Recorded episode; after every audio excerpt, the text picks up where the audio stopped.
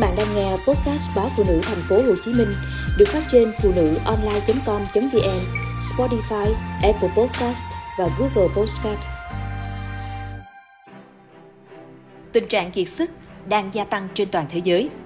Theo nghiên cứu mới từ diễn đàn tương lai Future Forum, tình trạng kiệt sức do căng thẳng tại nơi làm việc đang ở mức cao nhất mọi thời đại kể từ mùa xuân năm 2021 trong một cuộc thăm dò từ 6 quốc gia Mỹ, Pháp, Đức, anh, Úc và Nhật Bản.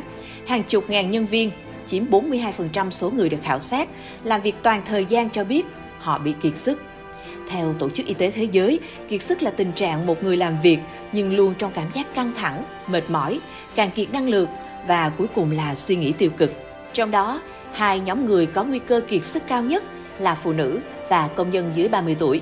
48% thanh niên từ 18 đến 29 tuổi cho biết họ cảm thấy kiệt sức so với 40% đồng nghiệp từ 30 tuổi trở lên. Trong khi đó thì phụ nữ 46% cho biết mức độ kiệt sức cao nhanh hơn nam giới 37%. Những người trẻ tham gia lực lượng lao động trong thời kỳ đại dịch và trong bối cảnh lo ngại về lạm phát gia tăng, lo ngại suy thoái kinh tế và xung đột chính trị căng thẳng Mặc dù những lo ngại này đang lan rộng trong mọi xã hội, mọi tầng lớp nhưng mức độ căng thẳng đặc biệt cao đối với những người trẻ tuổi.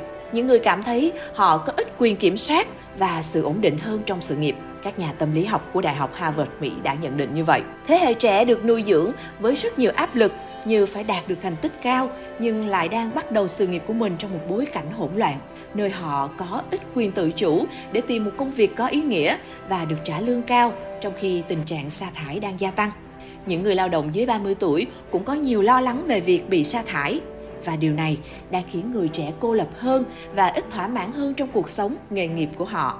Theo dữ liệu từ năm 2022 từ công ty tư vấn và phân tích việc làm Gallup, những người lao động dưới 35 tuổi nghỉ việc cao hơn nhiều so với nhóm người lớn tuổi hơn. Theo số liệu từ đơn vị này, phụ nữ cho biết mức độ kiệt sức của họ cao hơn nam giới trong nhiều năm. Thậm chí khoảng cách này đã gia tăng gấp đôi kể từ năm 2019.